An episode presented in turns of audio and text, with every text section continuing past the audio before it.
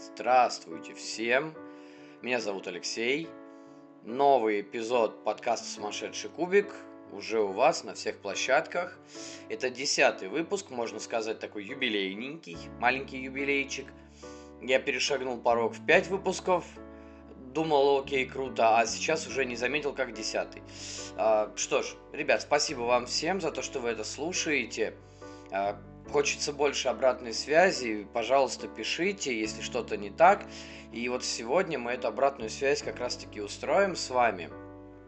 Я попросил э, людей, которым это все не безразлично и которым это все интересно, написать несколько вопросов, ну просто о чем вы хотели бы поговорить. Представим, что мы сидим вместе в одном там, помещении, в одном кафе, в одном антикафе и обсуждаем настолки. И сегодня я отвечу, это будет первая такая попытка какого-то диалога с вами. А, я думаю, что не последняя это точно, потому что вопросы есть, и а, чтобы попробовать уложиться в формат, я не буду... Я прошу сразу заранее прощения у тех, кто свой вопрос не, там, не услышит, да, это не значит, что я про вас забыл. Часть вопросов я все равно откладываю, как бы записываю, откладываю на потом, Возможно, они просто более сложные, и для того, чтобы на них ответить, мне нужно как-то, может быть, фактологически даже подготовиться. А это все-таки требует времени. Например, э, до этого уже спрашивали, просили рассказать про э, различных авторов, которые нам мне нравятся, про их настолки. Ну, я вообще считаю, что это тема для отдельного подкаста, например, и такие подкасты, такие выпуски будут. По крайней мере, я очень планирую, очень сильно планирую выпустить их и регулярно выпускать, э, с, например, с рассказом об э, каком-то конкретном авторе, о его играх и, возможно, о каких-то интересных фактах, связанных с ним. А сегодня я попробую ответить на те вопросы, которые вы прислали, на которые, ну, возможно, не требуется такой жесткой, долгой фактологической подготовки.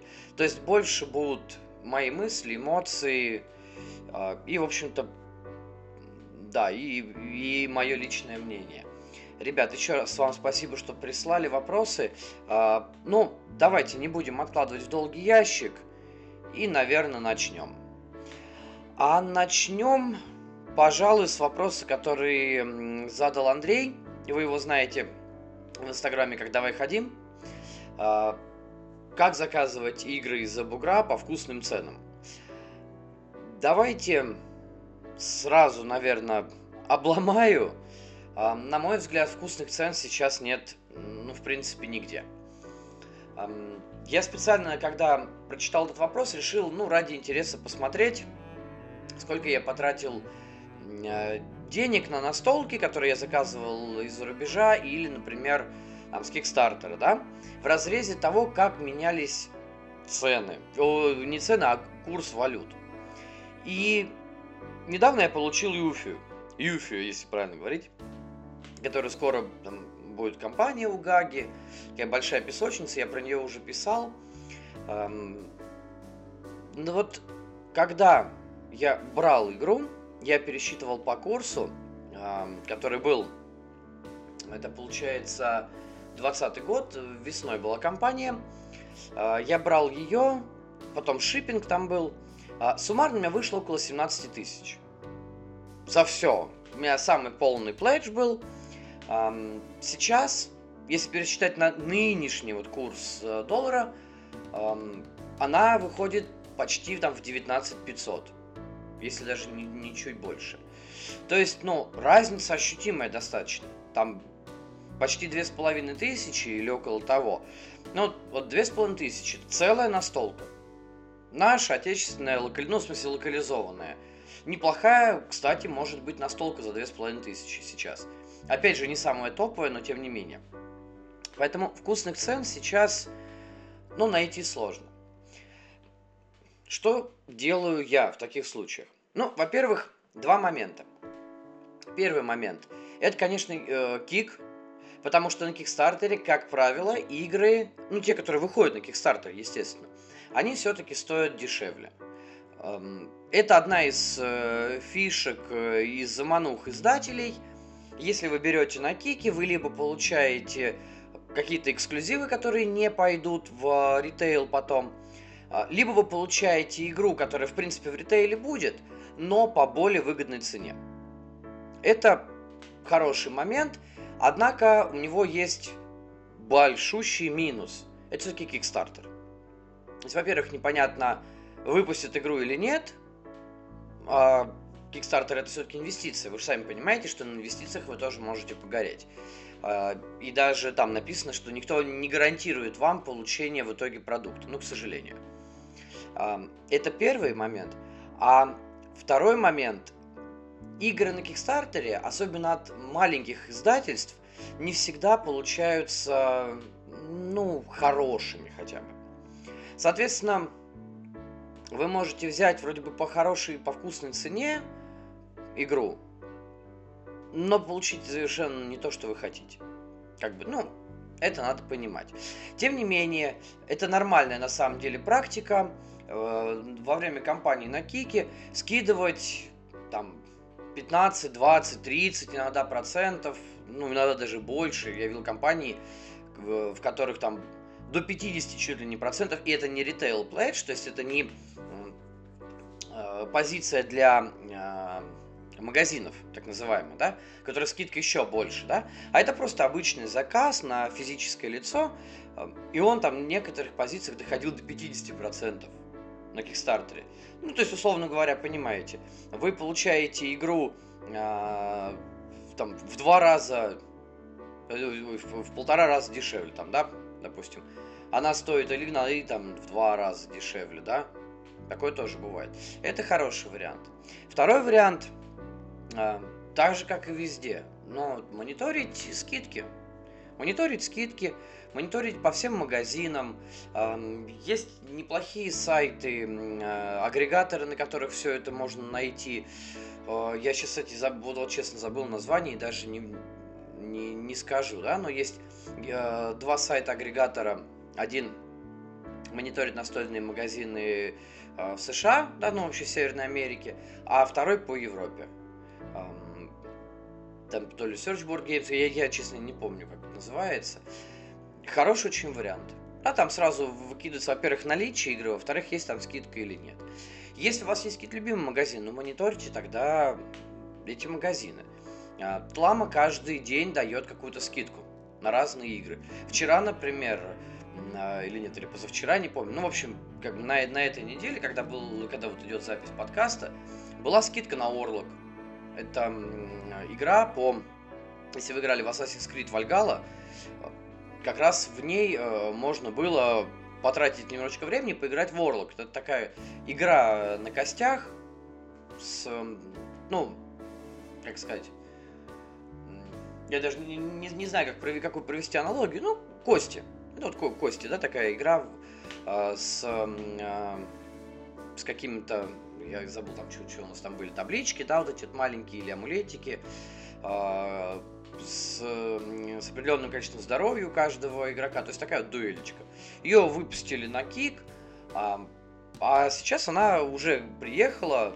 Да, там была скидка, допустим, не на киковскую версию, а на ритейл-версию, где вместо э, костяных, э, уже я имею в виду ко- кости не дайсы, не кубики, да, именно костяные вот эти вот э, жетончики были жетоны э, картонные. Но тем не менее, как бы, да, скидка там была чуть в районе 40%. Это интересно. А, второй вариант. Эм, пользуйтесь э, большими сайтами, на которых идут постоянные скидки. Картхаус, Минчер Маркет, Зату. На них, как правило, ну, зато в меньшей степени, а вот, допустим, Минчер Маркет с Картхаусом, эм, часто, в принципе, на игры дают уже скидку порядка там 10, 15, 20 процентов. То есть, о, если вы начнете мониторить все другие магазины, да даже просто на Amazon залезете и начнете смотреть цены, то увидите, что на ММК будет дешевле. Хороший вариант, но ММК все-таки плоха тем, что очень тяжело с нее привезти, хотя есть прямая доставка. А, и дорого. Ну, как и многие, кстати, на самом деле магазины. Ну и третий вариант. Пользуйтесь форвардерами. если вы тащите из-за бугра, а, берите какую, я не знаю, там, а, полярников, шепотам, ну, принципе, форвардов очень много. Просто пользуйтесь их услугами, и это выйдет дешевле, как правило. Это первый момент. И второй момент. На некоторых сайтах есть фиксированная максимальная стоимость доставки. Сразу мне на ум приходят э, Fifth и Tlama чешские, на которых я просто очень много сам заказываю.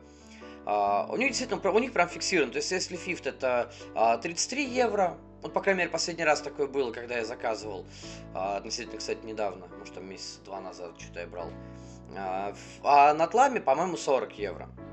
На Тламе, в принципе, цены чуть-чуть подемократичнее, хотя, опять же, это обычный магазин, на самом деле. И там есть э, вычет э, НДС, к тому же. На Фифте они сами вычитают, они видят страну, и они сразу, то есть для себя они проводят с тем НДС, вот этот э, ват, который э, по-английски, они проводят с тем же НДС, который э, есть у них, а потом его вычитают сразу и деньги возвращают. А на тламе, ну, к сожалению, там они тоже раньше делали так, но сейчас приходится им писать. Но, правда, ребята абсолютно без вопросов еще вот эту разницу налоговую возвращают без всяких проблем. А, плюс эм, у них есть еще один очень хороший нюанс. Если вы, э, вы, я думаю, знаете, что сейчас доставка больше 200 евро облагается налогом.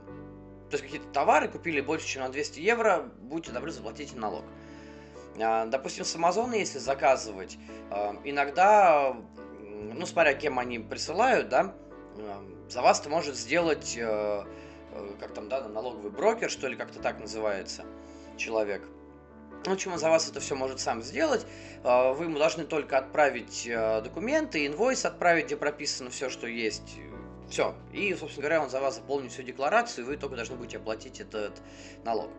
А на Fifth и Tlama можно напрямую написать людям, а, что, мол, ребят, это настолки, вы знаете, как бы, да, Россия, у нас такой-то предел, пожалуйста, напиши, не пишите количество позиций, а просто напишите uh, Board Games и финальную стоимость меньше, с доставкой меньше 200 евро. Все. 90% что люди пойдут вам навстречу. Они там это очень хорошо понимают, и без всяких проблем вам все это напишут. Вы получите свою игру, там, или свои игры, да, большим карабасом, а, но не будете платить налог. Это тоже такая вот хитрость, которая, кстати, работает. На самом деле работает без всяких проблем. А, ну и о чем еще, да, хотел сказать. Берите большой партии. А, опять же, потому что доставка фиксированная у некоторых, в отличие от того же Amazon, да, вот про которых я сказал, ребята. Поэтому чем больше вы закажете, ну, я в зависимости от финансов, да, тем легче вам будет привести и тем дешевле вам выйдет каждая игра по отдельности, соответственно. Ну, согласитесь, разбить 40 евро там на 5 позиций, а, это там по 8 евро на коробочку.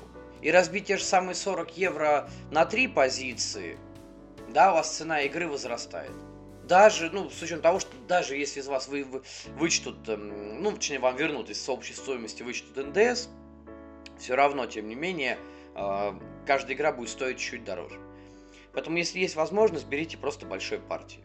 Все, это прям очень хороший вариант.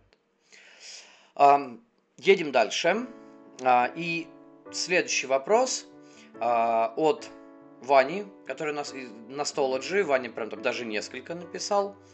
А, что для тебя было бы самым крутым достижением в блогинге про игры? О, Вань, вот честно не знаю даже. Ты когда это написал, я прочитал, я, я так прям задумался. Очень сильно задумался. Вот абсолютно не могу сказать. Я делаю это в основном для души, да, для тех людей, которым это хочется. Я поэтому часто что-то и в инсте пишу, и в ВК, и здесь в подкасте вас спрашиваю, чтобы вам было бы интересно. О чем вам интересно послушать, о чем вам интересно, чтобы вам рассказали, да, какую-то информацию нашли или просто поделились мнением.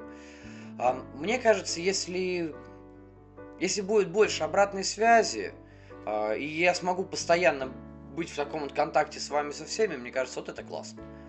Э, я не зарабатываю деньги ни блогом, ни подкастом, ничем. И у меня цели не стоит заработать этим деньги. То есть вплоть до того, что я, например, еще не дошел до эм, желание сделать страничку там на Boosty и написать вот, ребят, поддерживайте меня, пожалуйста, там, и все дела. Ну, наверное, я не знаю почему, мне кажется, это не совсем... Может быть, я пока сомневаюсь в общем качестве своего контента, чтобы не делать такое, да. Но, тем не менее, я говорю, для меня самое, самое важное, чтобы была обратная связь и, возможно, чтобы я видел, что это все делается не только для себя самого, а и для вас тоже, и вы этому там рады, или наоборот не рады, и это даже интереснее, потому что тогда можно сделать выпуски как-то покруче, что ли, да, и привнести то, что понравится слушателям, ну, или читателям блога. А дальше тоже от Вани. Прям, Вань, тебя сегодня прям пробило на философию на какую-то. Два вопроса достаточно похожие. А, первый, какие изменения в мире настолок заставят тебя сменить хобби, то есть, ну, то есть меня. И второй, какое глобальное изменение ты бы хотел видеть в настольном мире. Здесь чуть попроще, чем с предыдущим вопросом. Ну, по крайней мере, по поводу изменений в хобби. Меня лично именно настольные изменения вряд ли какие-то заставят сменить хобби. То есть, если я вдруг такое случится, я решу отказаться от настолок, это будет явно связано не с настолками. Ну или единственный такой момент, который, на мой взгляд, скорее всего, там 99% не случится, это тотальное идейное выгорание всех авторов настольных игр, всех геймдизайнеров настольных. Ну, скорее всего, такого не случится. Просто потому, что мне нравится пробовать что-то новое, в том числе в настолках, я как раз настолки для себя нашел как такую отдушину, в котором действительно много чего есть нового, интересного, э, не похожего на компьютерные игры. Возможно, потому что от, э, от каких-то да, компьютерных игр я в какой-то степени устал. И от того, что там что-то новое появляется, я не вижу там каких-то действительно крутых, мощных идей. Ну, я не знаю, может быть, потому что я, опять же, последние несколько лет не так сильно вовлечен в процесс э, компьютерных игр, да, и в их, даже в новости про них. А тут э, что-то свежее, что-то новое. И мне кажется, вот индустрия настольная, она пытается подтянуться по значимости, по э, проценту вовлеченных в нее э, индивидуумов – до как раз уровня компьютерного, компьютерных игр и э, виртуальных развлечений, до уровня книг, до уровня сериалов. Конечно, это путь еще громаднейший, но тем не менее, пока она идет этот путь, э, я имею настольная индустрия, э, вряд ли она как-то выгорит. А это, наверное, единственное, из-за чего я именно внутри настольного мог бы из-за этого отказаться. Ну, потому что просто неинтересно будет э, на что-то там э, смотреть, что-то раскладывать, потому что все будет прям банальное до ужаса. Сейчас я такого не вижу. Ну, то есть мне действительно кажется, что э, несмотря на какие-то повторы, настолки остаются очень не банальными. Э, и даже, даже больше скажу, э, на мой абсолютно личный взгляд, и мне кажется, я ошибаюсь, но тем не менее, повторы и откровенные реплики в настолках видно намного лучше, чем в компьютерных играх. И, возможно, мы это видим намного лучше, потому что цена настольной игры э, хорошей, да, да любой цена настольной игры выше все-таки в среднем, чем цена игры компьютерной. Об этом я, кстати, и говорил в предыдущем выпуске подкаста. Э, и мы более жестко, что ли, придирчиво выбираем. Поэтому а геймдизайнеры это видят, а, геймдизайнеры понимают, что если они просто скопируют, там, я не знаю, условный серп, а, назовут его, да простят меня э, наши украинские коллеги, да, на русский меня зовут его коса, да, это, ребят, не ваш огород камень абсолютно, это я вот про, просто привожу пример, да, там, я не знаю, назовут это, это не серп, а топор, да, давайте, чтобы никого не обижать, э, сделают сеттинг не Восточной Европы, а там, я не знаю, э, Северной Америки, но оставят все одинаковое. Никто в это играть не будет, потому что э, тот же серп крутая игра, которая, ну, крутая, по крайней мере, по мнению огромной массы людей, которая находится в топ-100 БГГ, ее знают как облупленную со всех сторон. Там, я не знаю, 80% настольщиков гиков, но под гиками я понимаю тех, кто играет там хотя бы раз в неделю во что-то намного круче, чем Монополия. Да, давайте там в Рес Аркану играют хотя бы раз в неделю. Хоть что-то, которые понимают в этом. Они знают серп как облупленный, и они прекрасно увидят реплику, особенно если эта реплика будет кривая. Поэтому настольный мир, мне кажется, пока не настолько перенасыщен деньгами, и люди пока действительно хотят создавать что-то новое. Да, идеи, естественно, копируются, но у большинства топовых известных геймдизайнеров, э, то есть к которым мы уже привыкли, от которых мы ждем какой-то, ну если не хит, то что-то очень мощное и добротное. И тем более у громадного количества молодых геймдизайнеров, которые хотят свои идеи привнести, а, у них этот процесс не является чистой калькой. Они берут крутую идею, но стараются ее развить. Поэтому вот э, вряд ли что-то, да, поскольку есть развитие, я тут уже сам развил мысль громадную, есть развитие, а есть что-то новое. Есть что-то новое, не будет стагнации. Не будет стагнации, значит настольный мир будет расти, и я не вижу пока каких-то предпосылок для того, чтобы именно из-за проблем в настольном мире что-то что-то изменилось. А, и второй, да, отвечая на второй вопрос по поводу глобальных изменений в настольном мире, которые я бы хотел видеть. Глобальные, ну, опять же, это то, что не зависит от настолок, а, от, от конкретно настольного мира. Это ценообразование, которое, ну, никак, никаким образом а, компании нормально, адекватно... Нет, ну могут, конечно, да, давайте будем честными, они просто не хотят какие-то вещи регулировать финансово. Но потому что э, гигантам вроде Асмоди нужно кормить весь свой штат в том числе, и они сами хотят заработать деньги. То есть это все абсолютно понятно.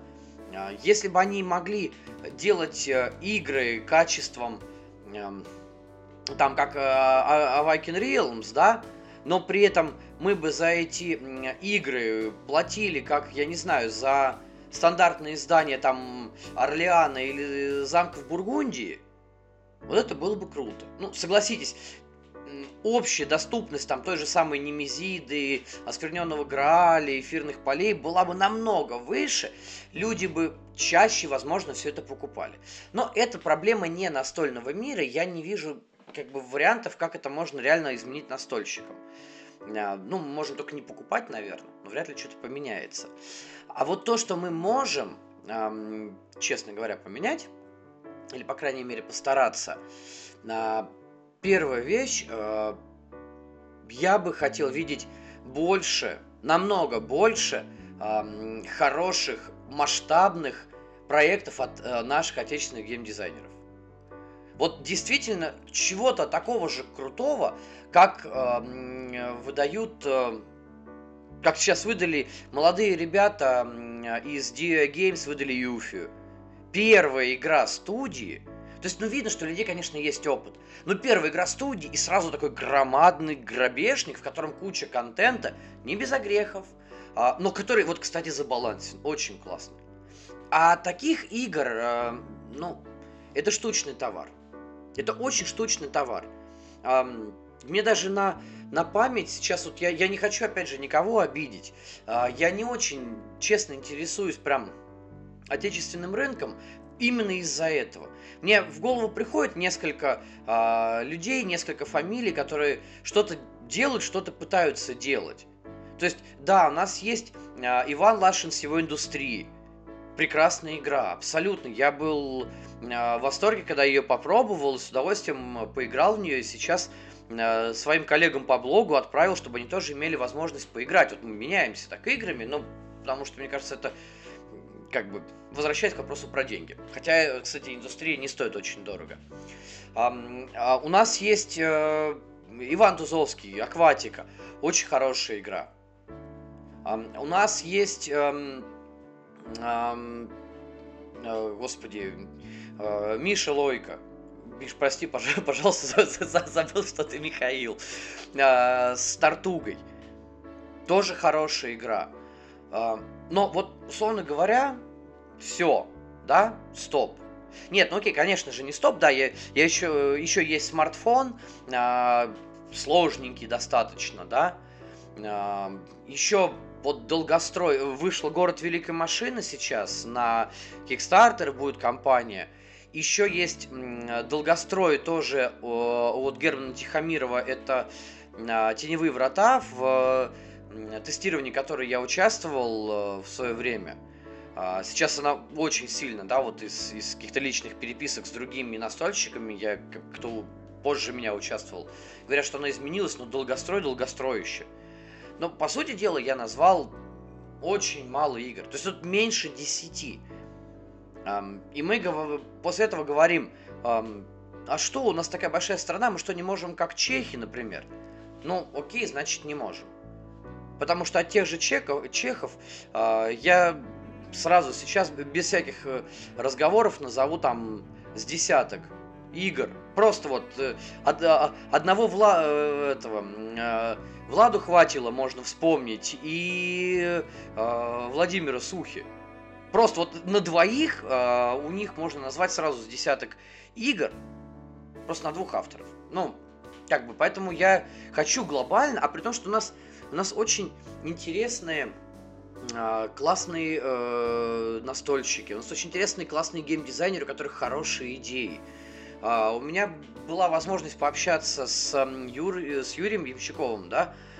Человек на гора, да, у него есть своя студия, да, ну человек может выдать интересные классные мысли, и это здорово, супер.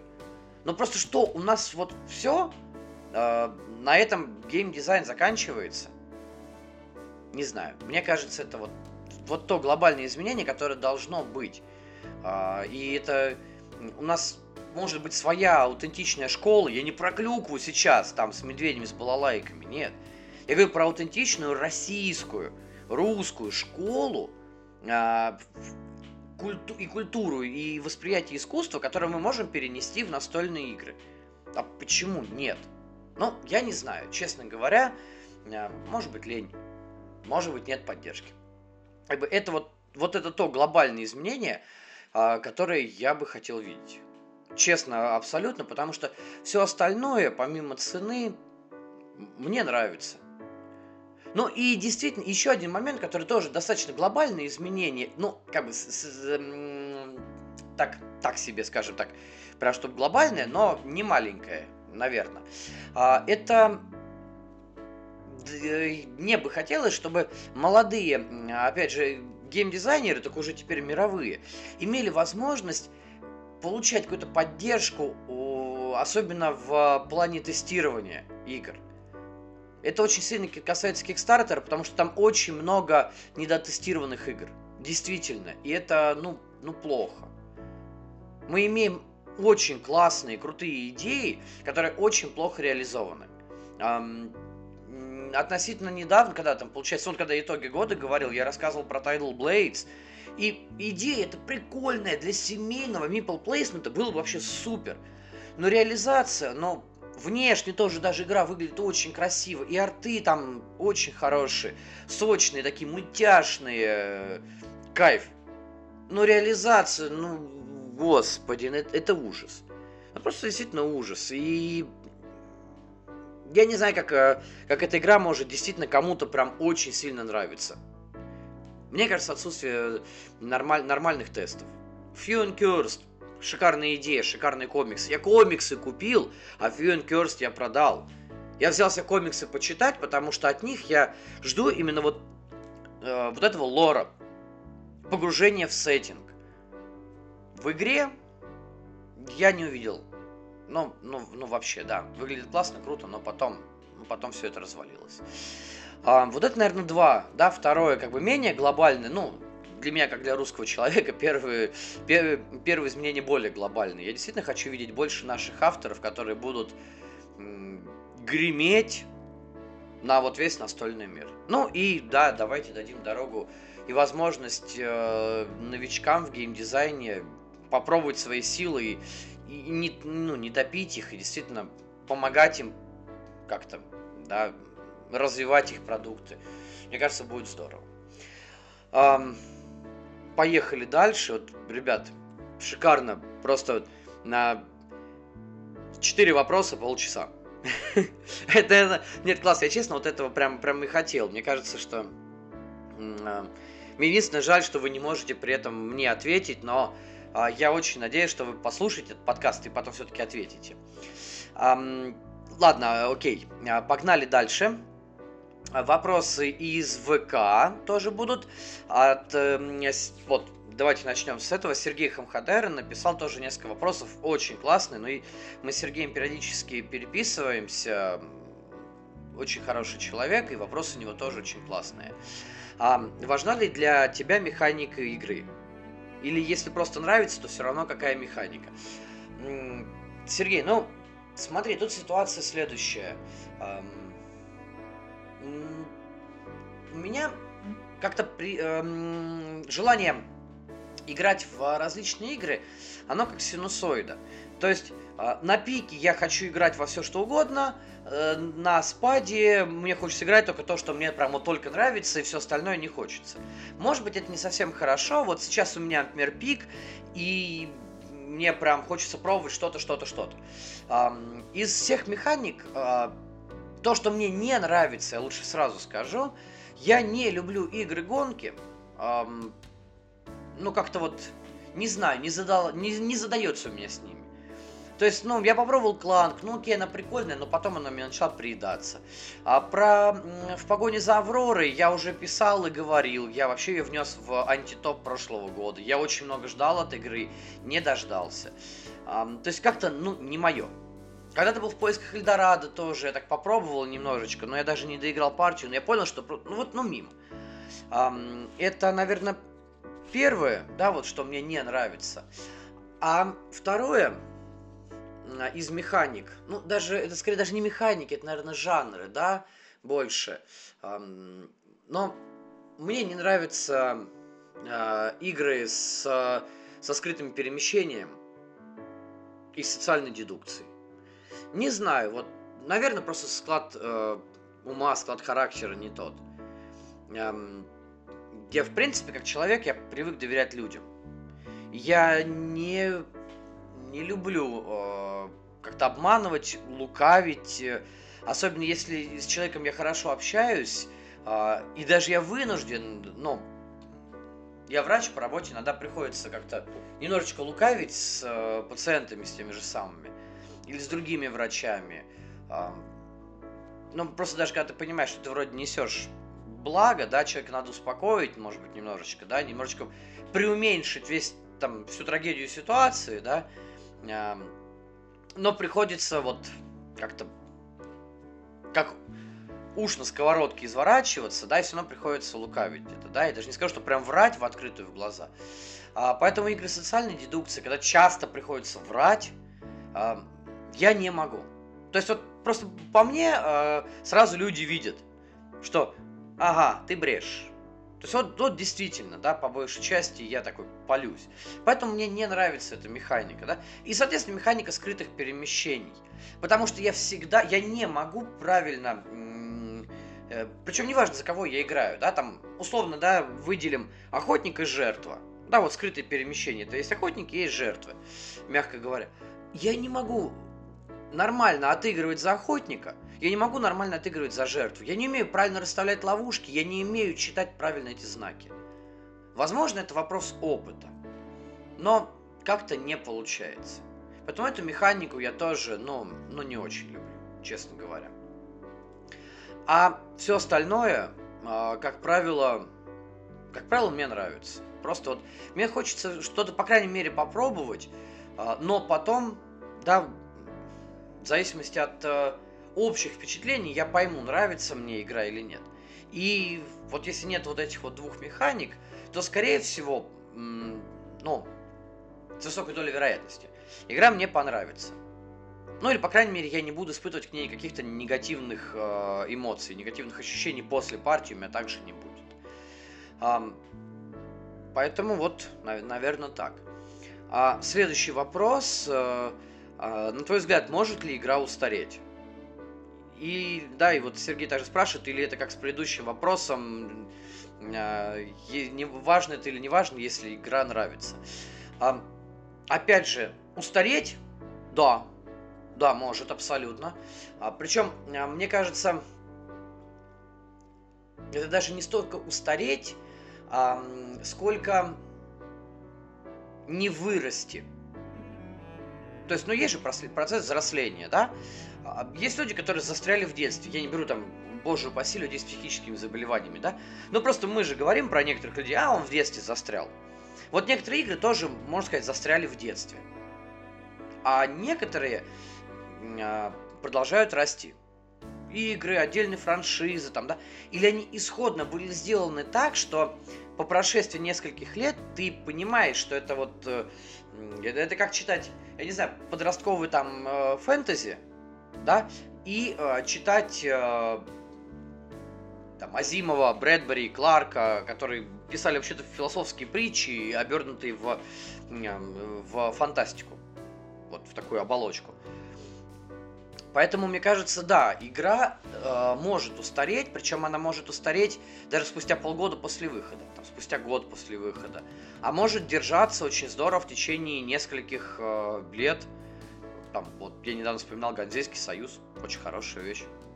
12, 13 или сколько лет сейчас получается уже.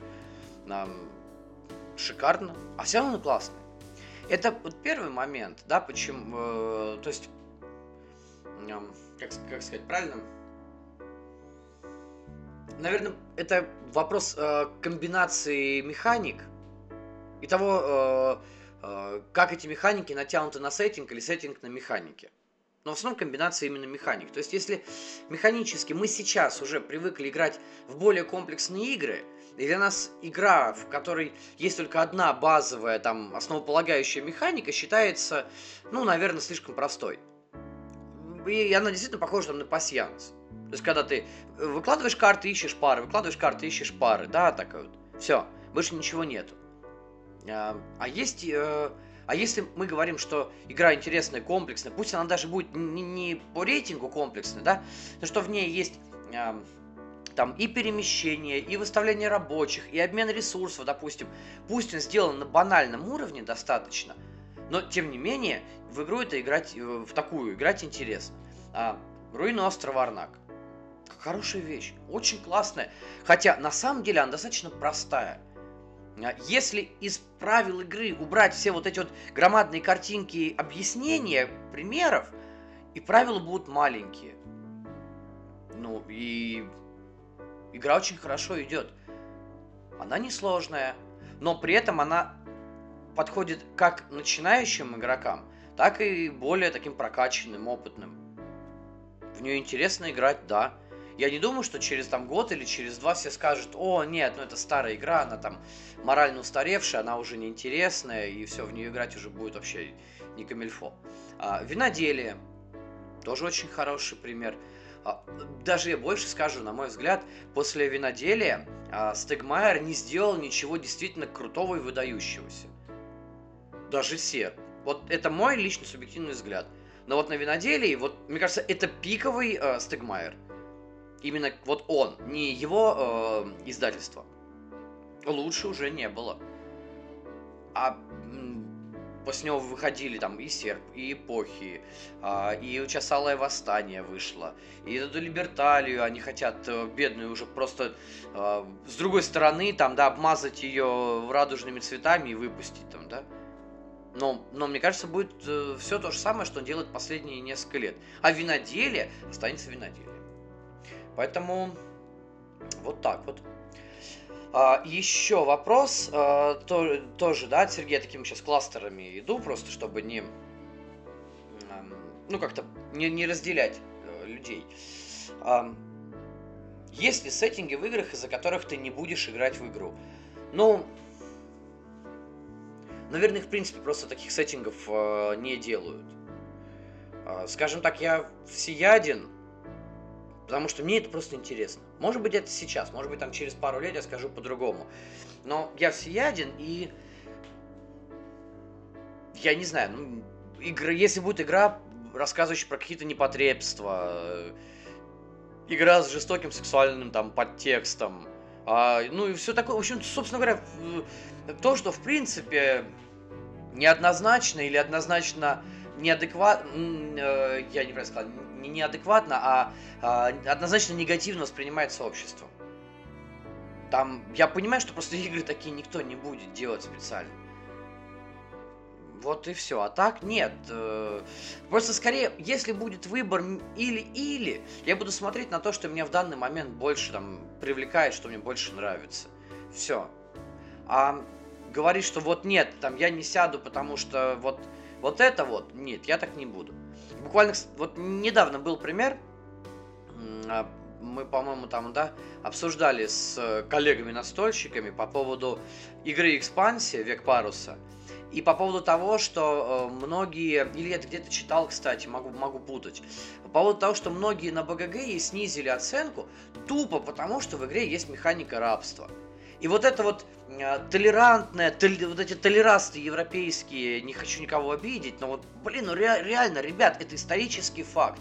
Но если вам не нравится, что было рабство, но это же не значит, что мы можем просто выдернуть к чертовой матери несколько веков истории. И ваши истории в том числе. А, ну что здесь такого? Я не вижу, как бы, потому что эта игра не про рабство и про то, что как хорошо быть рабовладельцем. Нет, это, это игра в определенную историческую эпоху, в которой, да, действительно присутствовало рабство. Между прочим, игрок там может его отменить. И все те, кто повелись на это, все те, кто, ну, по действию, там, Тайла, да, все те, или, или карты, я не помню уже, а, все те, кто принял рабство и использовал рабский труд, получат нехилый штраф за это в игре. То есть то, что заложена механика штрафа за рабство, уже вот всех не интересует. Вау, там кого-то погоняли в э, плетьми. Ну, то есть вот у меня, например, такого нету. Игра хорошая, игра интересная, почему я не должен в нее играть? Только потому, что где-то там что-то упомянуто, вот такое, и тем более исторический факт. Нет, я как бы с этим я, допустим, не согласен.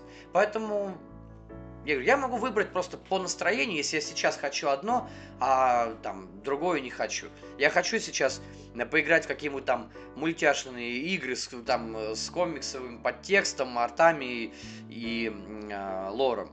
А, а сегодня я хочу чего-то там исторического или хотя бы псевдоисторического, с, с реальностью, с мушкетерами, с, э, там, с глобальными сражениями. Ну, почему нет? Как? То есть, поэтому нет. Вот. Надеюсь, как-то вот более-менее э, это все смог склеить в, в, в единое мнение, да. А, и последний, да, от Сергея вопрос. Я частично на него уже ответил в самом начале э, этого выпуска подкаста. Блог для тебя, творчество, желание поделиться своим опытом с миром или что-то другое. Ну, немножечко разовью мысль. На самом деле, э, именно ту мысль, которую я говорил в самом начале под выпуска. На самом деле, я этот блог начинал для себя, вот в первую очередь. Мне хотелось показать его какой-то маленькой когорте там близких людей, чтобы они меня вот послушали мои мысли. Ну, я имею в виду близких настольщиков, с кем я часто общаюсь. Сейчас э, это все немножечко выросло, да, скорее для э, в желании именно делиться опытом. Да и вообще, на самом деле, я по своей природе болтун. Такой прям серьезный болтун. Я много на работе разговариваю. Э, Сейчас я мало веду занятий с, с молодежью, с, там, с ординаторами, с начинающими врачами, но в свое время часто мне приходилось этим заниматься, и для меня это было очень интересно. Я не скажу, что я прям вот готовился как преподаватель большой, нет, я просто садился, а, выуживал какие-то свои знания, находил новые статьи, которые там, да, либо убеждали меня в моей же правоте, либо разубеждали, я эти статьи прочитывал, и потом все это доносил людям.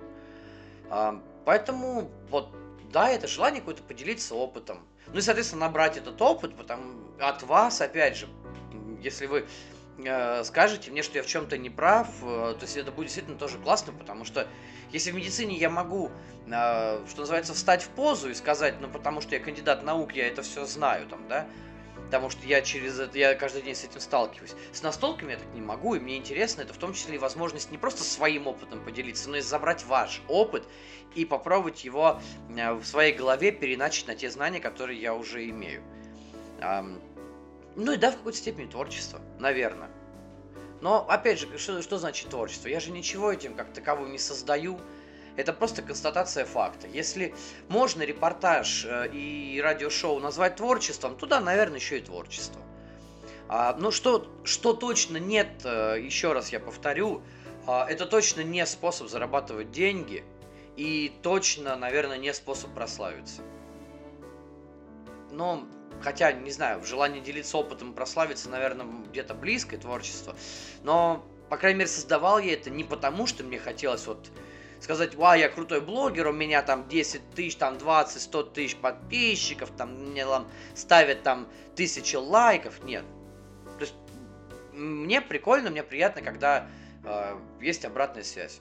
Классно. Когда человек просто прочитал, написал комментарий или хотя бы там просто дал вот это сердечко. Окей, это классно. Но это не значит, что я пишу только для того, чтобы мне поставили вот эти вот э, бедра Афродиты. И чем больше, чтобы потом побежать и всем остальным потыкать там в лицо и сказать, а смотрите, как круто. Нет, вот, вот этого точно нет. Потому что, не знаю, мы как-то как-то я стараюсь э, во всех выпусках, если рассказываю свое мнение, его много, я знаю, э, я стараюсь говорить то же самое, что я говорил бы при встрече людям другим. Наверное, может быть, это вот возраст уже. Ибо, ну, я ушел от вот этого 15-летнего а, пубертата, когда в сети ты можешь говорить все что угодно, ты крутой, а при встрече, да, ты так затыкаешь язык в задницу. А вот здесь, наверное, тоже, здесь то же самое. Я при встрече с вами буду говорить те же самые вещи. Ну, потому что я, я так думаю. Это мое мнение, я хочу его донести. Поэтому, наверное, вот так вот. А, давайте, погнали дальше. Сергей, спасибо за вопросы. А, перейдем к таким, а, как сказать, а, более, я не знаю, конкрет, к большей конкретике, да, и сейчас про такие вот небольшие топчики будут, э, ну, это по вашим же вопросам.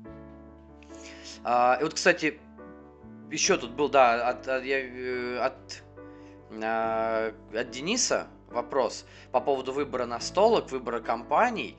А, я, мне кажется, Денис уже немножечко как бы ответил по поводу, но я все-таки вопрос озвучу и немножечко его расширю.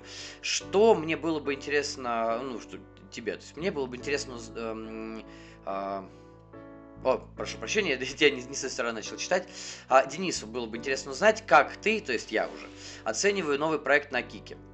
А, но я про это, в принципе, уже говорил в выпуске как, по поводу выбора настолок.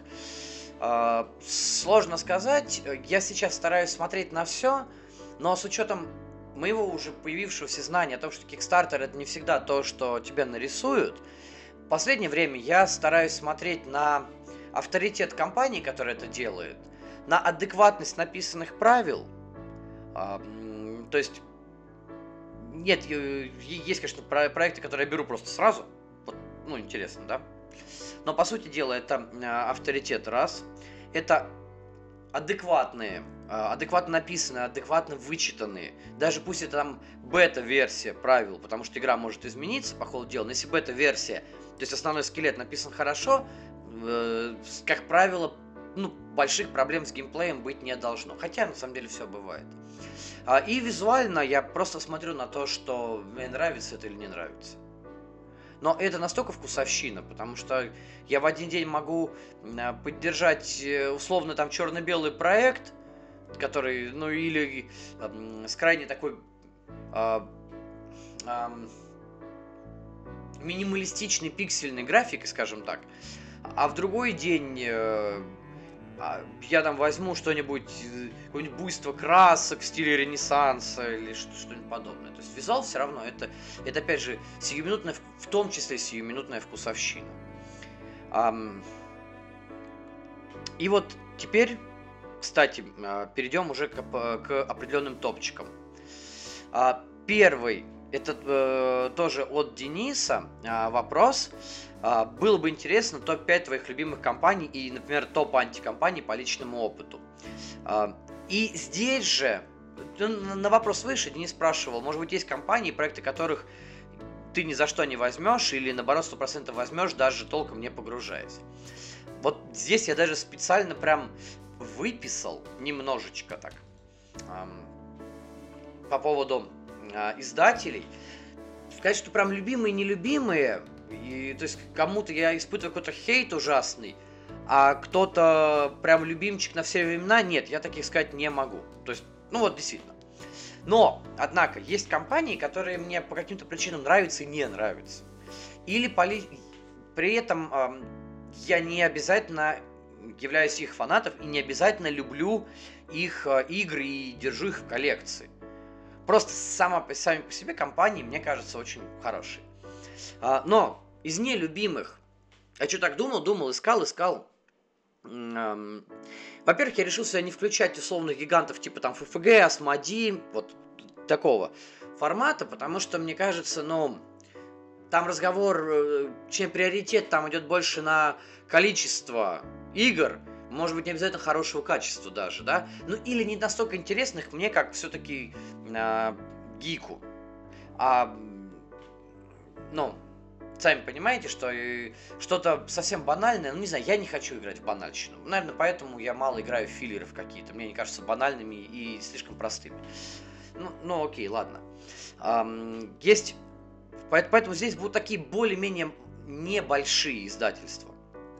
Uh, ну, или не настолько большие, там, как Асмодей и ФФГ, к примеру. Из нелюбимых я хочу выделить, ну, опять же, на данный момент, а, троих, и у каждого есть своя причина.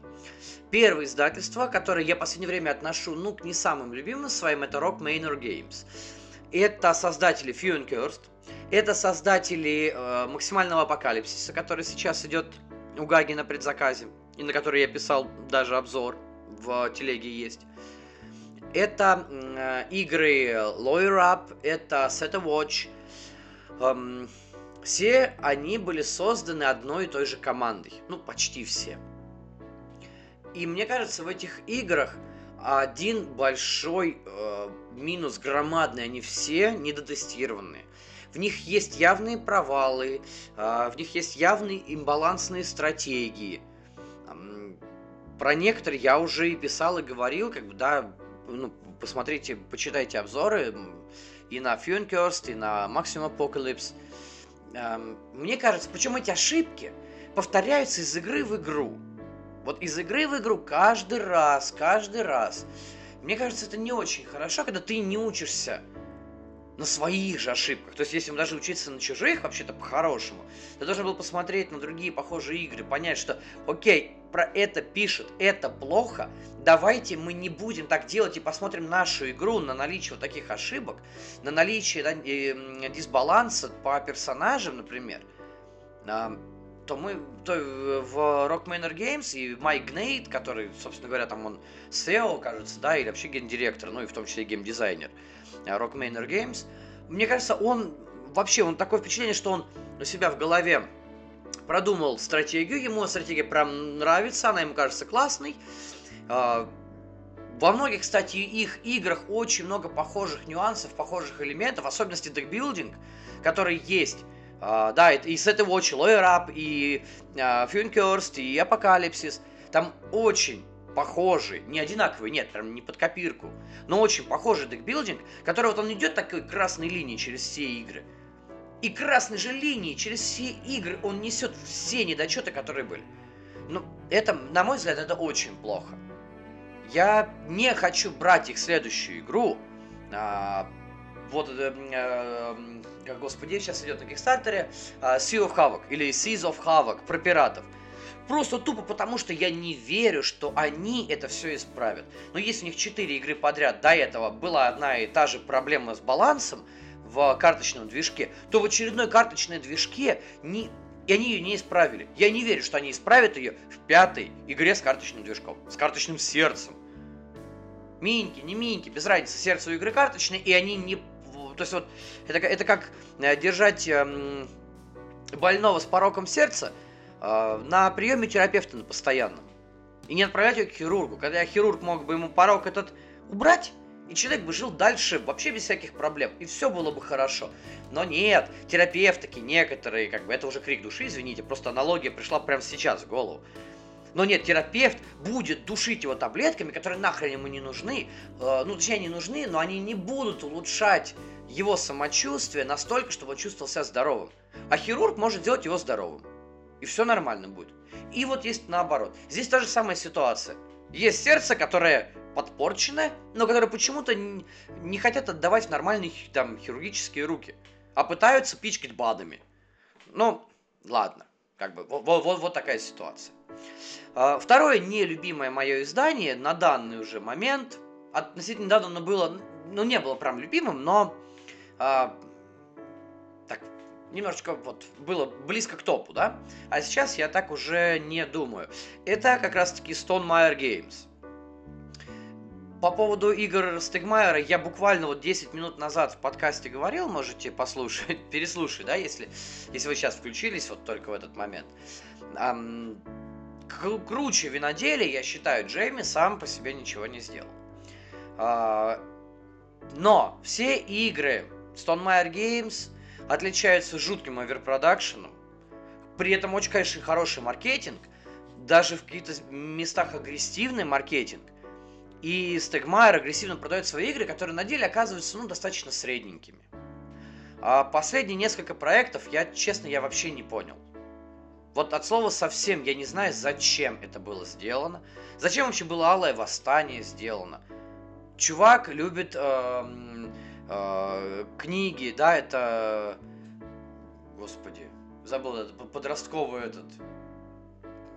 Ладно, не, не буду, чтобы не, не назвать не того автора, да но вот он хотел сделать э, игру по этим книгам.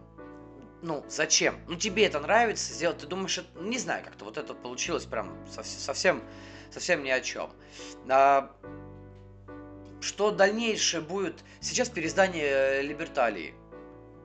Я не верю, честно говоря, что оно будет э, таким крутым, э, классным, и, скорее всего, по инерции многие люди его возьмут, но на деле, там, поиграв относительно немного, если вы не фанат упоротый Джеймс Тегмайер и Stonemaier Games, вряд ли вы будете вспоминать про его игры чаще.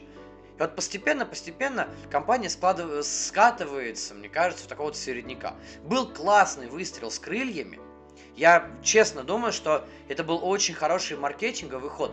Да, немножко все-таки игра дороговата, но согласитесь, какое количество там э, контента на самом деле, который вы не будете очень долгое время встречать. То есть вы возьмите все три э, дополнения, если все колоды, колоду птиц просто составьте в одну стопку, она будет громадная. Я вообще не знаю, как и сколько нужно играть в нее, каким составом, чтобы за одну партию прокрутить эту колоду. Это вообще нереально. Абсолютно. То есть это был очень большой успех э, компании. А дальше опять стагнация. Э, и они не собираются ничего с этим делать. Мне кажется, эго Джейми настолько высокое, что он действительно, наверное, про себя думает, что я классный, я делаю суперские игры, и вообще вот э, меня ничего не интересует. Такое впечатление, что поста... при том, что он на Ютубе очень часто выдает очень интересные видосы по поводу его любимых игр, его любимых механик. И у меня вопрос, а почему ты не пытаешься это все перенести в свои игры? Опять же, идеи-то есть неплохие. Но, с другой стороны, Стегмайер э, и Stonemaier Games вообще делали игры хамелеоны одно время – то есть серп это игра не про войну, да, это игра про добывание ресурсов.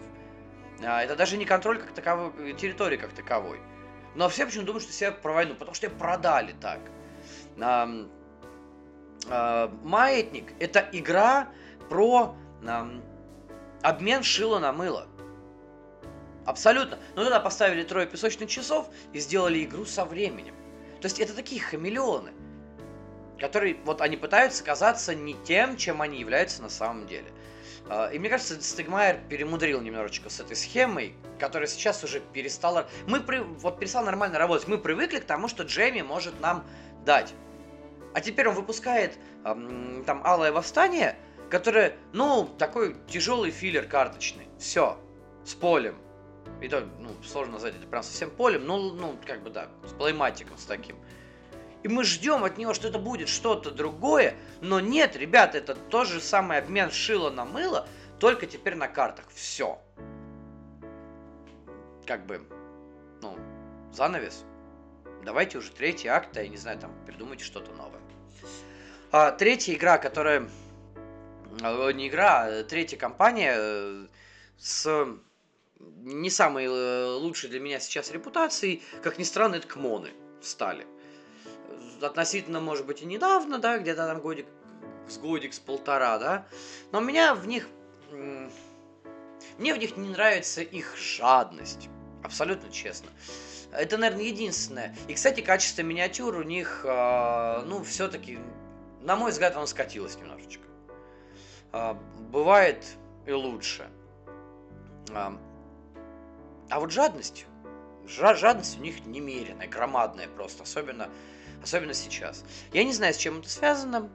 А, то ли правда пластик стал так дорого стоить, но на самом деле, действительно, они, как и раньше, в принципе, да, они этим страдали, а, они не засовывают нормальное количество контента в большую часть своих игр. То есть ты либо идешь на Kickstarter и действительно вынужден брать эти громадные пледжи громадной кучей коробок, чтобы среди всего этого говнища все-таки найти а, несколько там а, бриллиантиков, которые действительно игру разнообразят, сделают ее интереснее, красивее и реиграбельностью увеличат. Но просто это будет все в потоке а, косметики, косметики, косметики, громадного количества косметики, которые иногда вообще нафиг не нужна. И, кстати, за этой косметикой очень часто будет скрываться не самый нормальный, не самый доделанный, адекватно геймплей. Есть такое. Но, тем не менее, все-таки это вот такая непомерная жадность. А, хотя, действительно, некоторые игры, особенно над которыми работал и э, Лэнг, и работает, да, они, э, они по-своему хороши. Действительно, да. То есть я ничего не могу сказать там про Blood Rage, вообще про трилогию Ария Контроли, да, ни Blood Rage, ни Rising Sun, ни Анг. Хотя Анг я, честно говоря, до сих пор не поиграл, жду я предзаказ у лавки сделал, не стал вписываться в Kickstarter. Очень надеюсь, что того, что они привезут, мне хватит. Да? Но при этом я не стал вписываться в Bloodborne и сейчас еще думаю, может все-таки взять его. Но вопрос в том, что, ну, действительно, для Bloodborne, так же как такая же ситуация, какая была с э, Ктулху «Смерть может умереть». Э, базовые, по крайней мере, древние, по сравнению с древними, которые были в отдельных коробочках, но, мне кажется, это небо и земля. Абсолютно. Поэтому почему бы не сделать как-то более забалансировано все это?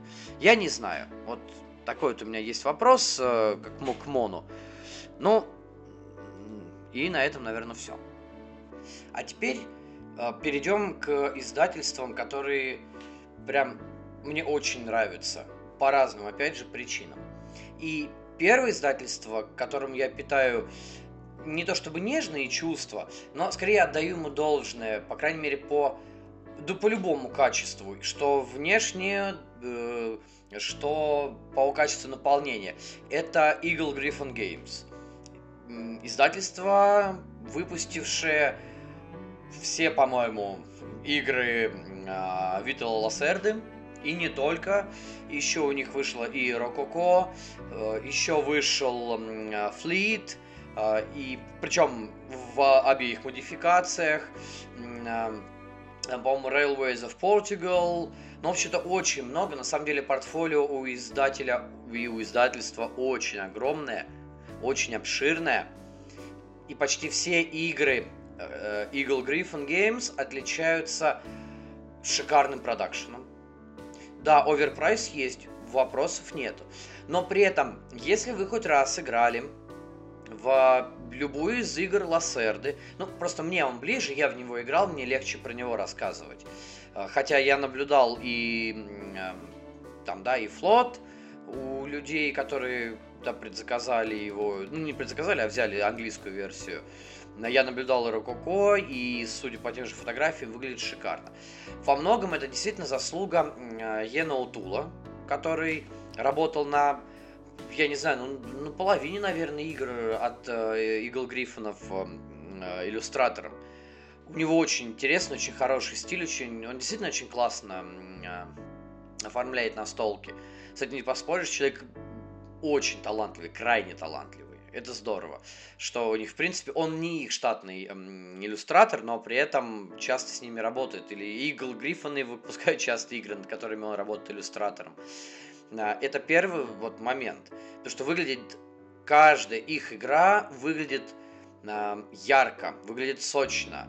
В ней есть эм, внешне что-то, что может зацепить 90% настольщиков всего мира. То есть вы действительно, если залезете на сайт Eagle Griffin Games, вы обязательно найдете то, что понравится вам. Внешне понравится, я имею в виду. А по содержанию настолок, которые они выпускают, мне кажется, здесь тоже претензий быть не может. То есть, действительно, Лассерда это про то, как это сложно, и про то, насколько это прям а, подавляет волю к жизни, как вам не хочется просто изучать эти правила и влезать внутрь игры, потому что она настолько прям комплексная. Но при этом, если вы в нее влезете, вы поймете, насколько тематичны все игры от Лассерды. Возможно, и опять же, это заслуга именно конкретно самого геймдизайнера, но не Eagle Griffin Games. Хотя я говорю, у них есть масса других эм, настолок, которым Лассердо не прикладывал там ни руку, ни ногу, ни ми, мизинец на левой ноге даже, ничего вообще абсолютно, даже не думал про них. А игры все равно классные. Вот переиздание Рококо свежее вы видели. Вообще не моя игра тематически, абсолютно.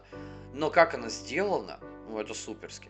А вот эта их игра про бейсбол, да, с бейсбольными карточками, как бы, да, Э, я честно не помню, как она называется. А, ну это ж это просто какие там арты. Они ну, очень, очень шикарно, очень суперски. А, и действительно, а, издатель поддерживает э, свое реноме, и действительно они делают все очень мощно, очень здорово. Скажем так, я вот действительно могу рекомендовать вам, если вы ни разу не были еще знакомы с этим издательством и с его продукции, обязательно познакомьтесь. Я гарантирую, что вам что-то точно понравится, вы и, по крайней мере, вы не будете равнодушными от их игр. Это вот действительно класс, это здорово. Второе издательство, которому я, честно, уже импонирую, это Awaken Realms. А, Квакины, а Вакины, называйте как хотите. А, это издательство, выпустившее пусть неоднозначный, но очень красивый Edge. Это издательство, которое выпустило оскароносную Немезиду.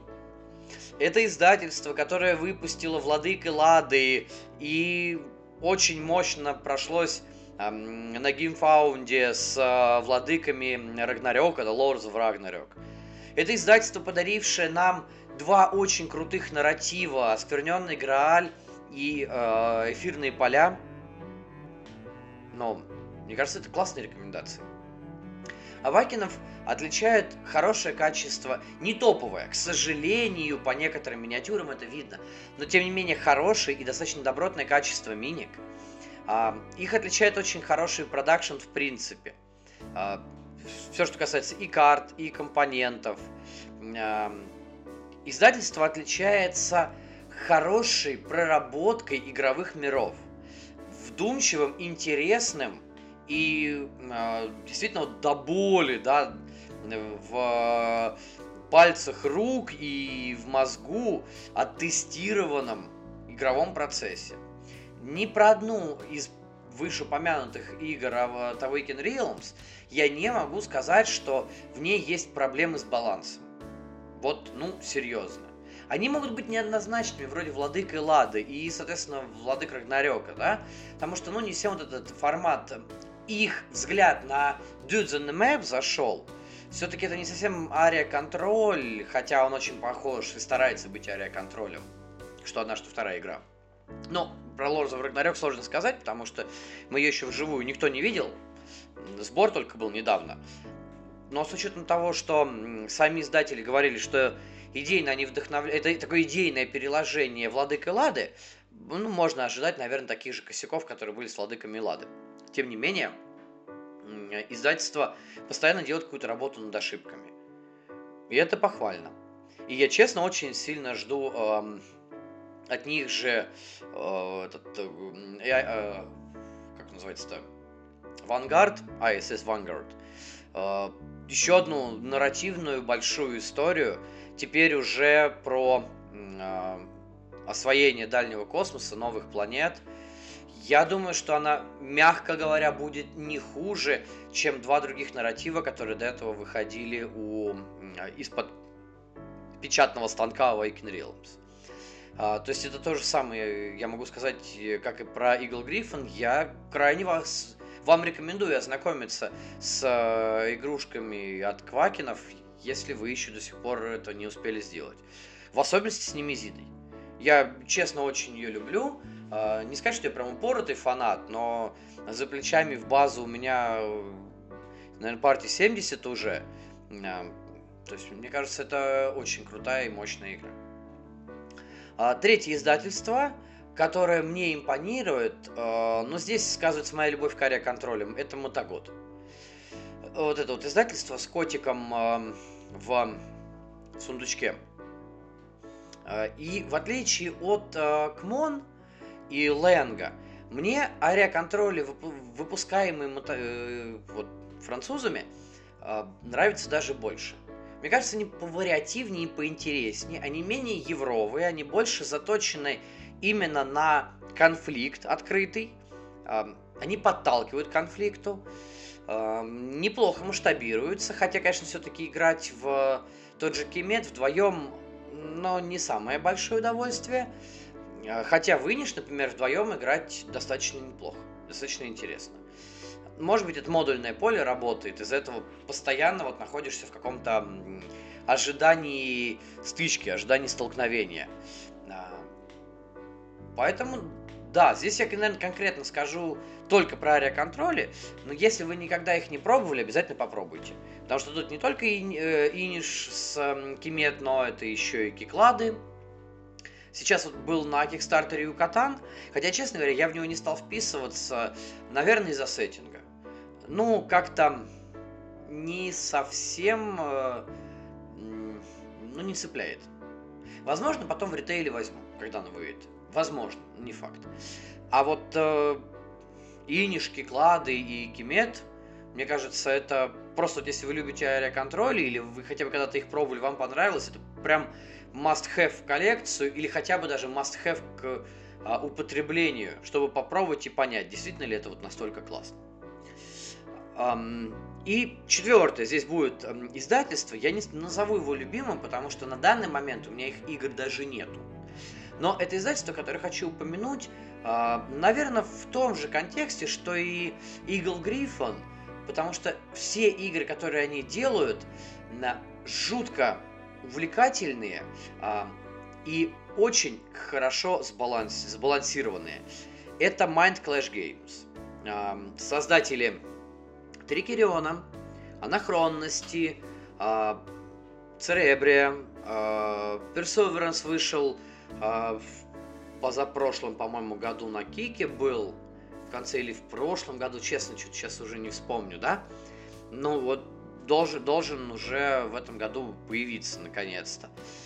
Uh, у них и все их игры отличает, ну, меньше, чем у Лассерды и, соответственно, у Игл Гриффинов сложность, но не меньшая комплексность и не меньшая тематичность.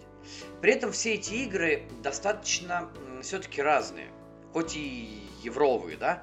А вот, кстати, от них Voidfall была компания в прошлом году, и а, будет, соответственно, по-моему, будет, э, не было еще объявлено сбора у Crowd Games, которые взяли на локализацию. И вроде даже, кстати, обещают, что прям у нас будет вообще все. Я сейчас даже смотрю и думаю, хочу я в это вписаться или нет. Потому что в Трикерион я в итоге вписался, я его попробовал относительно недавно. И я понял, что ну прям супер. Это огонь огненный. А, особенно коллекционка-то вообще. А, анахронность у меня была, из-за того, что мне просто не с кем было в нее играть, ну, я ее как бы сейчас продал, но все равно рассматриваю к тому, что, возможно, она вернется ко мне в коллекцию, но, правда, уже в виде Infinity Box со всем, всем, чем только можно. Возможно, не факт, конечно, но тем не менее. Поэтому, если вам нравится, скажем так, евро на границе мидкора и хардкора, а, ближе к хард хардкорным представителям. Если вы любите помозголовничать, посоставлять цепочки действий, а, и они просто устраивают там meeple placement банальный с обменом шила на мыло, обязательно поиграйте в игры от Mind Clash Games. Еще один очень интересный момент э, по поводу... Но это скорее уже не совсем про них, а про Crowd Games. Анахронность та же самая. В той комплектации, в которой она была у нас в России, э, и то, за какие деньги она продавалась, это просто бриллиант из бриллиантов. Прям в царскую корону та цена, которую поставили Crowd Games на анахронность, это великолепно. Там да, было, по-моему, меньше 5000 за эту коробку с шестью дополнениями сразу с миниатюрками. Ребят, это суперски, это очень здорово. Я, честно, даже не смотрел, она вообще есть или нет сейчас в продаже, э, но если есть, если вам интересно, и тематика вот этих перемещений во времени как бы вам импонирует, обязательно присмотритесь. Вот потому что действительно это то, что привнесет, это та игра, которая привнесет что-то новое в достаточно обыденный э, евростайл, да, скажем так. И она явно будет выгодно отличаться от э, там, э, Орлеана или Гранд Отеля Австрия, да. Ничего не хочу плохого сказать про эти игры, но вот э, к ним я испытываю меньшее влечение, чем к играм от Mind Clash Games. Ну и, кстати, еще один момент. Они все тоже сделаны очень шикарно. Очень хороший продакшн, все на очень высоком уровне. И, знаете, еще э, в один момент, когда я вот этот мини-топчик составлял, э, скоро, кстати, уже не переживайте, скоро, скоро уже закончим, я очень надеюсь, я уже даже часовой рубеж перелистнул, перешел, но, но прям хочется все-таки вот так охватить ту часть вопросов, которые я отложил на, на сегодняшний выпуск. Э, еще три издательства есть, про которые я хочу э, вскользь напомнить в меньшей степени, чем про рассказанные до этого. Я не скажу, что я их прям люблю или не люблю. Нет. Скорее, это те издательства, которые, по моему мнению, эм, ну, про них стоит упомянуть, потому что они делают эм, не самые ординарные игры, либо для небольших, небольшого, скажем так, состава авторского студии, они делают очень хитовые вещи. А, первое, и вот, наверное, я начну с более популярного, это Garfield Games, который вы все знаете и вот мега любите, многие из вас, по серии Западного Королевства. Это издательство Шема Филлипса. Новозеландское, кстати, на минуточку. Здесь просто я хочу сказать одну вещь. Как можно из достаточно маленькой конторы вырасти нет, они не гигант, абсолютно. Я, честно, даже не знаю там финансовую подоплеку и не читал. Может быть, их кто-то давно уже купил, и они просто как бы выпускают под своим брендом, ну, чтобы не менять, знаете, такое бывает. А может быть и нет, может быть они до сих пор сами все делают, но действительно, что сделали ребята из далекой Австралии, сравнительно небольшой, этому надо поучиться вообще-то нашим отечественным издательствам, а, которые находятся в самой большой территориальной стране мира, с самым большим количеством ресурсов и с населением 140 с лишним миллионов человек, или 145 в последней переписи. И тут Новая Зеландия мелкая. И Garfield Games делают при этом э, топовую серию по размещению рабочих. Это э, архитекторы Паладины Виконта Западного Королевства. Я могу не любить ее, но нельзя не признавать, что издательство действительно классное. И команда, которая работает, и Шем Филлипс под руководством, и в команде которого люди вот эти вот работают, сделал великолепный э, образчик э, такого э, мидкорного евро. Причем здесь же не только архитектор их привел как самый, наверное, ну, выдающийся их, да, труд. Есть же еще э, трилогия Северного моря. А, сейчас появляется уже анонсированный, и, по-моему, даже в этом году что-то выйдет, а, Месопотамия. По-моему, Месопотамия была как раз. Или Междуречье, или, или Междуречье. Не помню, как наши назвали. Но, в общем, про э, вот, вот, вот, вот эти регионы. А, плюс даже у них появится соло настолка. Вот я, честно, жду. Потому что вы знаете, как я люблю соло-игры. Это просто очень классный пример, и если вы до сих пор не знакомы ни с чем из ни с одной игрой от Garfield Games, обязательно познакомьтесь. Мне кажется, вы не пожалеете. По крайней мере, вы, скорее всего, особенно если вы любите евро, вы, скорее всего, найдете что-то под себя. А, но, скорее всего, хотя, я думаю, вы уже, уже про них знаете все. Ну, не упомянуть я не мог, честно говоря, не имел права.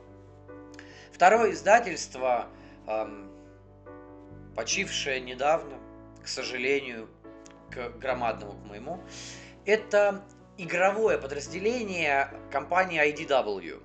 Э, называлось оно IDW Games. Э, из-под печатного станка, и ну, из-под пера их э, геймдизайнеров, там, точнее, из-под карандаша, наверное, геймдизайнеров, из-под пера сценаристов и из-под печатного станка э, редакторов вышли такие классные настолки, как э, Черепашки ниндзя, приключения, да, Teenage Mutant Ninja Turtles Adventures, um, Galaxy Hunters, спорненький, но тем не менее с очень хорошим продакшеном, uh, uh, Еврач в очень интересном оформлении uh, про больших uh, роботов, Бэтмен, недавно вышедший, um, ну, естественно, Охотники с привидениями и Люди в черном – которые вот буквально я про них писал не, тоже на прошлой неделе, я их опробовал. Эм, честно, мне очень жалко, что издательства нет уже. Э, и упомянуть я хотел в, именно в этом разрезе.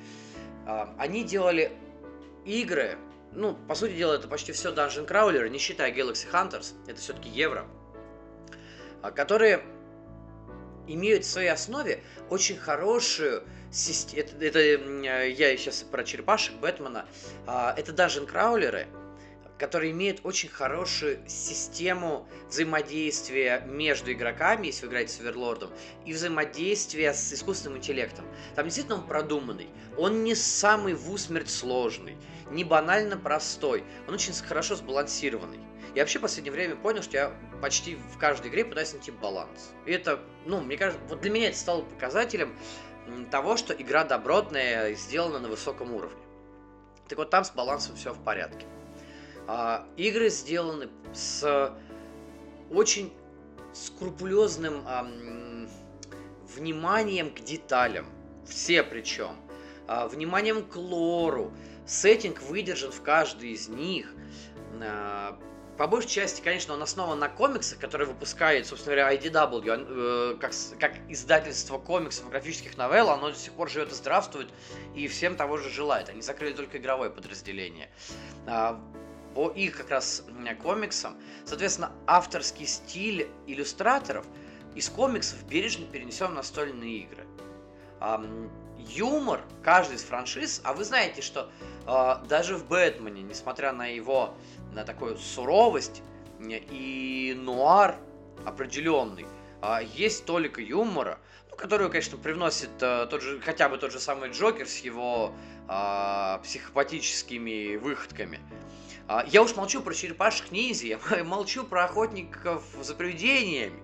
Это же вообще франшизы пронизанные на самом деле очень хорошим, добротным, да вообще не близко не сортирным юмором. А, и это все перенесено в, настоль, на настольные рельсы, и выглядит это все шикарно.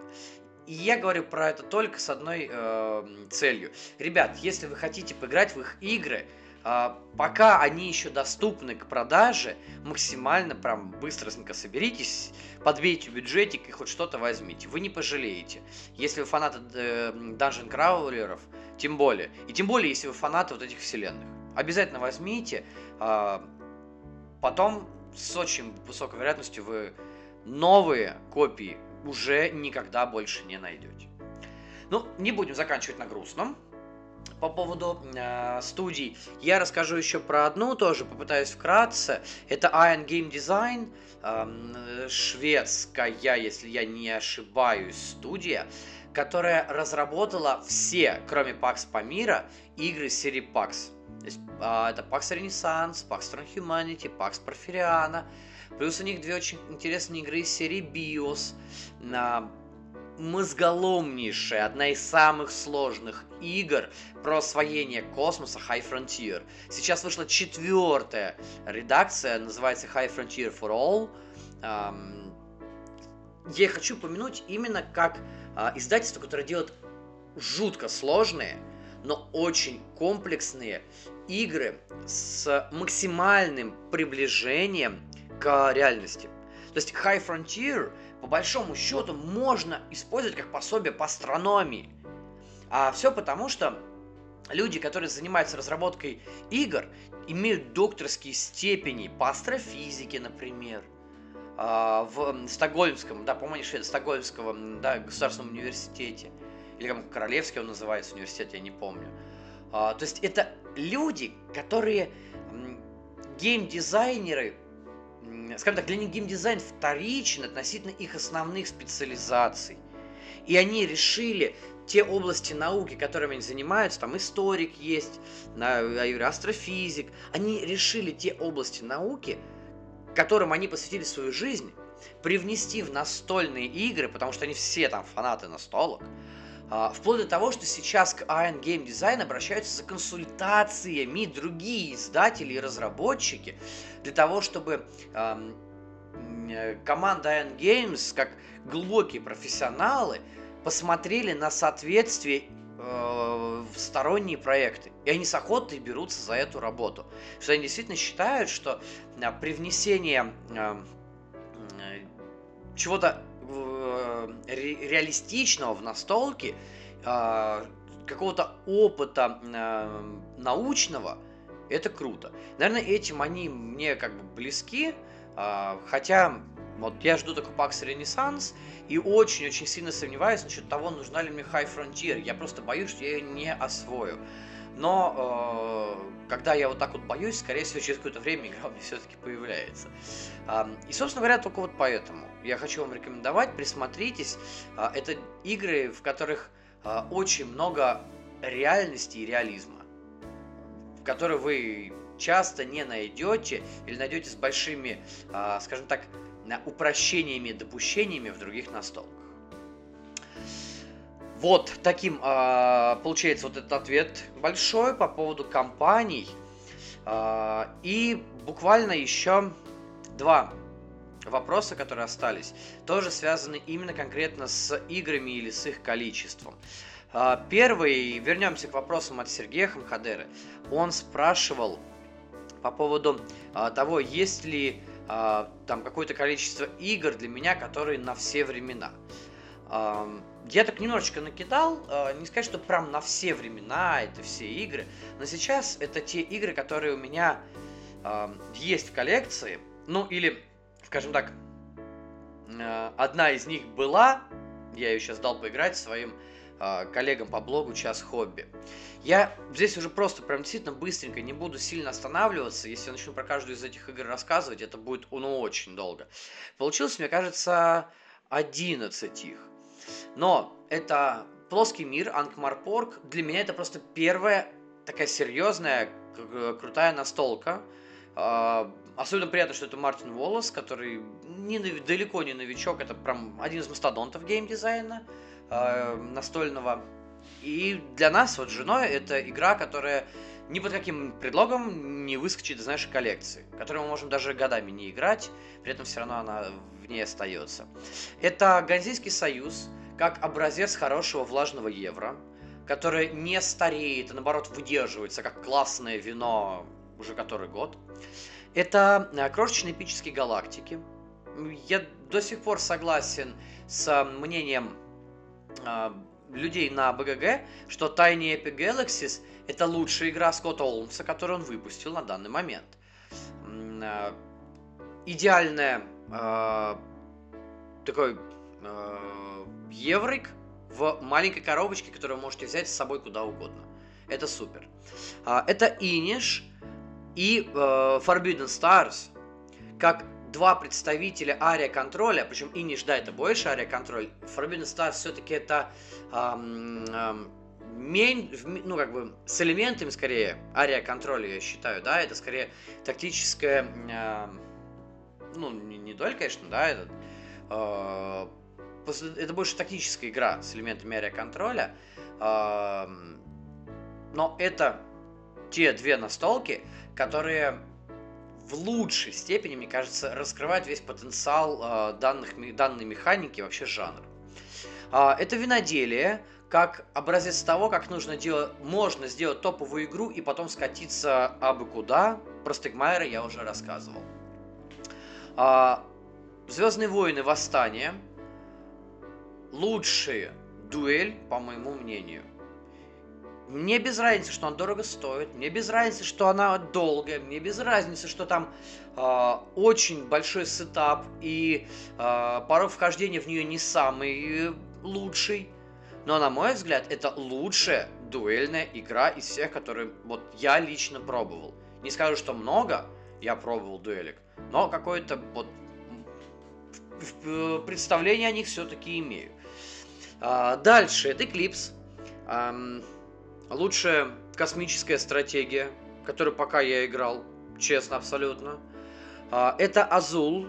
А, мы не любим, а, скажем так, мы не фанаты абстрактов, но мы фанаты Португалии, и мимо Азула мы пройти не могли. Поэтому, ну вот как бы у нас летний дворец, а, ну вы можете выбрать любой абсолютно. Я думаю, что даже по механикам она великолепна. И я честно считаю ее лучше, чем Саграда. И я честно считаю, что если вы хотите а, заиметь какой-нибудь абстракт, первый абстракт себе в коллекцию, берите Азул не вот сто процентов не прогадаете. А, следующее это Робинзон Круза. Несмотря на всю мою любовь к Unsettled, у нее очень спорный для многих лор. Я люблю космос. Мне она нравится. Я не зря поставил ее на первое место в топе за 21 год. Но многим космос не настолько интересен будет. А Робинзон Круза – как правило, знают, ну, многие люди. И это выживание человека на необитаемом острове, которое, ну, наверное, более популярно. Ну и плюс, если вы сможете продраться через правила, а даже правила второго издания, это такое себе удовольствие, честно говоря. Я и в обзоре писал, и не устаю говорить, что написаны они мерзотные, они очень сильно отталкивают от себя. Окей, есть правила и хуже, но в Робинзоне тоже плохо. Если вы сможете через это пройти, а, понять эти все правила, вас ждет очень классная игра. А если вы еще докупите себе э, допники, которые, скорее всего, вот они были на GameFound, на Kickstarter, не помню, где там собирали, я брал уже в Pledge Manager через GameFound. Там обещается книга на 50 сценариев. Скорее всего, она потом в ритейле будет. Не знаю, будут ли ее хоббики брать на локализацию или не будут как бы неведомо. Будущее неведомо нам. А, или как там было, будущее туманно. Но, однако, если вы не боитесь английского, там не будет он очень сложный, возьмите обязательно, игра для вас станет, ну, наверное, чуть ли не идеальной выживалкой. А, и последнее, это Звездные Империи. Шикарная карточная дуэлька. Uh, не лучшее, наверное, потому что это не, Звездные войны восстания, но и еще, наверное, потому что это не всегда дуэлька в, с, с привлечением дополнений. А если вы возьмете там хотя бы фронтир, даже просто базовый фронтир, вы уже можете в четвером играть, потому что там четыре стартовые колоды. Очень хороший декбилдинг, который не устаревает, очень сбалансированный, с громадным количеством контента, с шикарными камбулечками, которые очень классно работают, и при этом в маленькой карабулечке, которую вы можете взять с собой вашу котомочку и уехать хоть из Владивостока в Москву, а из Москвы в Хабаровск. С ней и вам будет не скучно абсолютно. А, вот это, наверное, игры, которые у меня из коллекции. Ну, вылетел сейчас Ганзейский союз, я отдал э, нашему э, Максиму поиграть а, в Казахстане она сейчас. А может там и останется. Ну, останется, куплю себе новый, новый. Она, тем более, не так дорого стоит. А так, эти все игры у меня в коллекции. А, и от них уж, вот что-что, от них я точно избавляться не хочу. И вот подводя к а, вопросу, от еще одного человека, это Даня, который в Инстаграме как э, Liz Peace, он спрашивал, сколько игр нужно в коллекции, чтобы угодить любому гостю. Вот, собственно говоря, я эти два вопроса решил немножечко совместить. Вот эти вот 11, ну, в моем случае 10 игр, э, можно немножечко их, конечно, менять. Э, потому что не все жанры я сюда включил, Опять же, здесь нет игр гонок, нет игр с предатель... со скрытыми перемещениями, да? Потому что я их не люблю. Я не стал их сюда включать. Здесь нету игр с предателями, как таковыми тоже, да? А, и полукооперативов, и кооперативов а, как таковых. Ну, ладно, окей, за исключением Робинзона, да? Возможно, сюда можно было бы еще там парочку игр включить, но по большому счету, а, если вы соберете по одной-две игры из каждого максимально, скажем так, популярного жанра, а таких жанров, э, ну, наберется реально штук 10, да, а, вот вам готовая коллекция для того, чтобы радовать почти всех. То есть вы действительно найдете игру на вкус любого гостя, который к вам приходит. Пришел один, поиграйте с ним в дуэльки, а пришли любители Э, евро, достаньте любой евро, да, у вас может быть там 2-3 варианта, да, виноделие, например, очень хорошая вещь. А, то есть, поэтому действительно, для того, чтобы не погружаться сильно в хобби с головой, но иметь какую-то определенную небольшую коллекцию, 10-20 а, игр вполне будет достаточно. Ух, ну, вот на этом, наверное, все. А, по сути дела, реально у меня что-то получилось сегодня очень долго. А, и это не все вопросы. А, если у вас в процессе прослушивания родились какие-то новые мысли, обязательно пишите в инсту, в телегу, ко мне на страничку ВКонтакте, кому куда удобнее. Кто может в личку, пишите мне в личку ВКонтакте, там, вообще где угодно, там, да, в директ. В общем, ребят, я правда очень сильно, я говорил сегодня, правда очень сильно жду от вас обратной связи, а, чтобы понять, в какую сторону мне двигаться, чтобы вам тоже стало интересно то, что интересно мне. И спасибо за эти вопросы. Я очень надеюсь, что эти полтора часа не будут так сильно давлеть над вами, и вы сможете нормально все это прослушать, и вам действительно что-то понравится, и вы подчеркнете для себя что-то новое. Ну а пока по традиции, доброго вам рандома. Спасибо за то, что состоялся этот десятый маленький юбилейный выпуск. Без вас бы вряд ли что-то получилось. Здоровья вам, не болейте. Я погнал дальше. Счастливо.